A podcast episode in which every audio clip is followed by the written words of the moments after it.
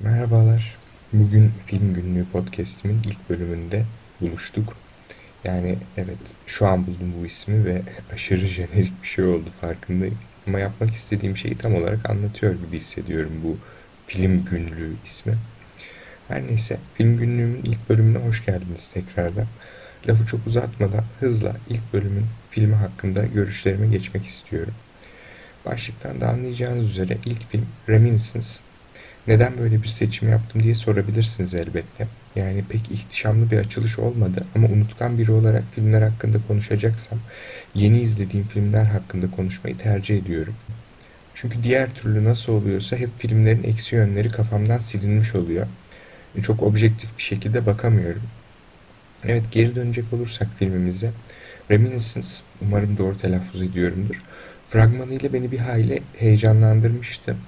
İşin içinde noir, neo-noir temaları varsa ve evrende cyberpunksa ben kendimi kaybediyorum. Zaten cyberpunk evreninde geçen çok fazla yapımla karşılaşmıyoruz. Hani hiçbir sektörde çok fazla cyberpunk evreninde geçen bir şeyler çıkmıyor. Bunun üstüne bir de Hugh Jackman'lı cyberpunk evreni fikri beni bayağı hype treninde ilk vagona oturtmuştu o zamanlar. Tabii sonra film çıktı falan eleştiriler geldi derken ben bir iki tane filmi yeren yazı okudum ve hayal kırıklığına uğradım bayağı. Spoiler yememiştim tabii ama filmi hiç beğenmemişlerdi sanki. Yani okuduğum yazılardaki e, fikirler baya kötü olduğu yönündeydi. Sonrasında yavaşça biletimin çoktan kesildiği hype treninden ilk durakta indim. Filmi de unuttum gitti. Ta ki dün internette tekrar karşıma çıkana kadar, evet özür dilerim internetten korsan izledim. Gördüğüm an kendime hakim olamadım. Şaka.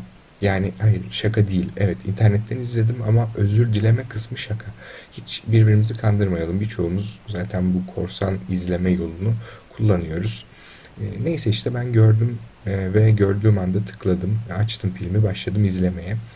Şimdi filmin hikayesine çok detay girmeyeceğim ama az biraz da anlatmam lazım tabii. Özetleyecek olursam ana karakterimiz Nick e, çok da uzak olmayan bir gelecekte yaşıyor ve anılara erişmenizi tekrar o anıları yaşamanızı sağlayan bir makine üzerinden insanları ücret karşılığı istediği anılara götürüyor. Ee, insanlar niye geçmişe dönmek istiyor peki diye sorabilirsiniz. E, çünkü dünya fazlasıyla kötü bir hal almış ve geçmiş anılar herkese çok daha tatlı geliyor. Tüm dünyada su seviyeleri yükselmiş, sürekli gelgitler şehirleri sular altında bırakmış falan. Ee, bunun üzerine bir de gelir dağılımı dengesizliği had safhalarda, güç yoğunlaşmasından ötürü ortaya çıkan baronlar yeni doğmakta olan siber çağın derebeyleri konumuna erişmişler. E tabi insanlar da eski anılara gidip az biraz da olsa mutlu olmanın derdine düşmüş. Nick abimizin Emily adındaki arkadaşıyla beraber işlettiği bu mekana yalnızca geçmişte güzel bir anı yaşamak isteyenler gelmiyor. Bu makine ilk başta adli sebeplerle kullanılıyormuş. İşte suçluların anılarından veya kurbanların geçmişlerine giderek davaları çözmek falan. Tabi sonraları çok amaçlı bir cihaza dönüşmüş. Şimdileri ise bir eşyasını kaybeden ve nereye koyduğunu hatırlayamayanlar bile bu hizmetten faydalanmak için e, Nick abimizin yanına geliyor. Ve e, Nick abimizin hikayesi de anahtarlarını kaybettiği söyleyen May ablamızın dükkana girmesiyle başlıyor. Nick May'e neredeyse ilk görüşte tutuluyor. Sonra olanlar oluyor. Ancak May bir noktada ortadan kaybolunca e, Nick anılarda dolaşarak yani zihin gezgini olarak May'in peşine düşüp bu sır perdesini ortadan kaldırmaya uğraşıyor. E, kısaca hikayemiz bu diyebilirim. E, klasik bir noir hikayenin üzerine biraz cyberpunk tozu serpiştirilmiş gibi bir şey. Şimdi hikaye tamam ortalama bir hikaye. Ancak ben bu hikayeyi 50 kere izledim, dinledim ve okudum ki zaten. Yani bu hikayenin bana sunduğu şeyler çok yenilikçi değil. E tamam işte Cyberpunk evreninde geçen dedektiflik, otur izle daha ne istiyorsun diyebilirsiniz. Ancak zaten Cyberpunk evreninde geçen kısmı biraz sıkıntılı filmin. Yani evet belli ki evrende bir şeyler olmuş ve olmakta. Sular yükselmiş, dengeler oynamış, işte baronlar denen bir ekip var. Farklı bir uyuşturucu var, baka dedikleri. Ee, insanları kendine müptela yapmaya başlamış. Ee, ortada yakın bir zamanda yaşanmış büyük bir savaş var herkesin geveleyip durduğu. Azınlıklara yapılmış bir katliamdan falan da söz ediliyor işte.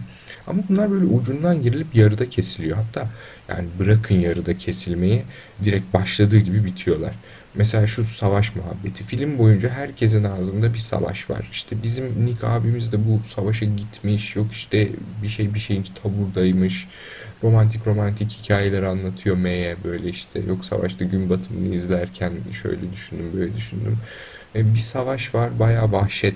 Büyük ihtimalle de savaşın ardından bir katliam gelmiş falan. Ama yok.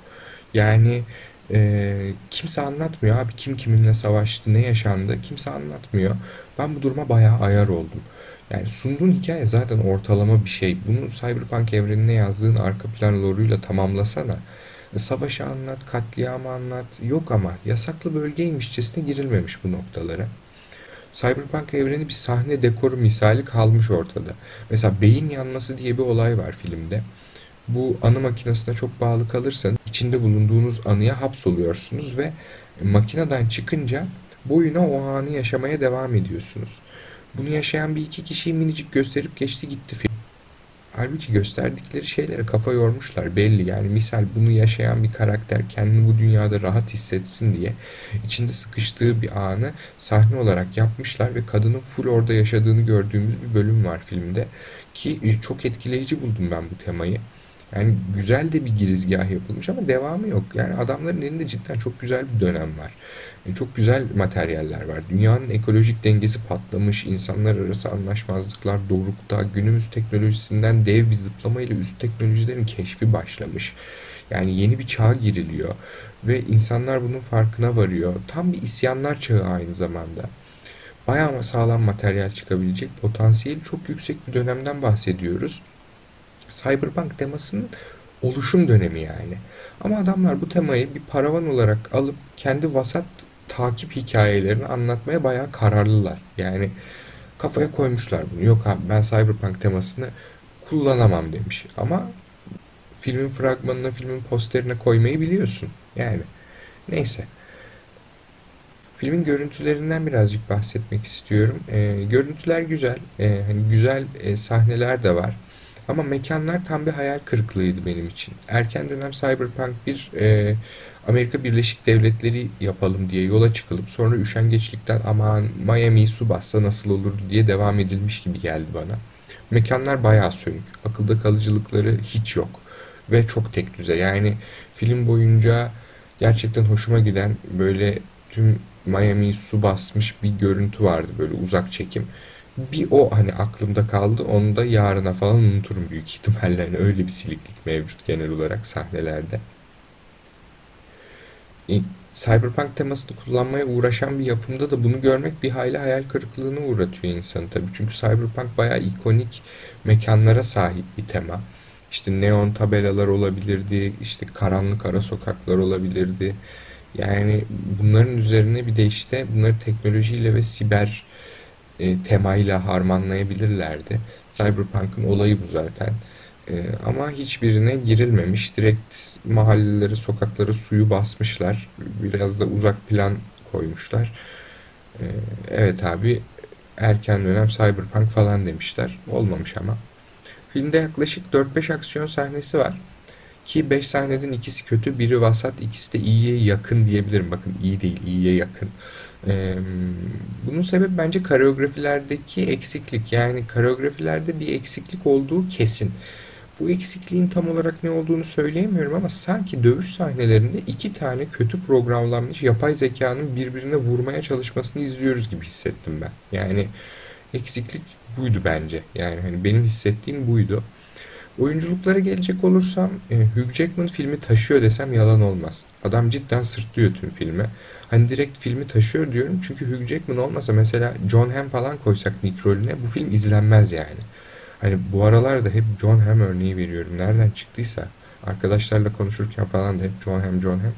Neyse Hugh Jackman iyi yani. Ona şüpheniz olmasın. Film hakkında yorum yapabileceğim bir diğer nokta ise en azından son çeyreğinde bir şeyleri yavaştan anlatmaya başlaması. Ama diyorum ya son çeyreğinde yani adam anlatmaya başlıyor sonra film bitiyor. Saçmalık yani. Tempo bir tık artıyor işte. Ortalama ama alışıldık bir twistle hatta bayağı filmin başından bu böyledir diyeceğimiz bir twistle bir gönül alma çabası var. Ve finalde de Cyberpunk evrenine hafiften dokunması. Yani bunlar en azından güzel şeyler, güzel denemeler. Bu iyi yorumları yapabilmek için de kendimi bayağı zorluyorum şu an hani. Yani sonuç olarak e, film hakkında bir sonuca varacak olursam Cyberpunk teması diye yola çıkılmış. Sonra yolun yarısında ya biz Neo Noir yapalım denmiş. Hemen ardından Neo'yu sil direkt Noir deneyelim. Ama şehir su dolu olsun diye karman çorman eksiklerle dolu bir şey yapılmış. Üzerine de ağızlar tatlansın diye Hugh Jackman eklenmiş ve adına da Reminiscence denmiş diyebilirim. Ee, zamanınız çok bolsa ve Cyberpunk'a dair piyasadaki her bir şeyi yalayıp yuttuysanız sıfır beklentiyle Hugh Jackman'ı izlemek için deneyebilirsiniz bu filmi. Ee, başka da bir şey diyemiyorum ya. Günlüğün sonraki bölümünde görüşmek üzere.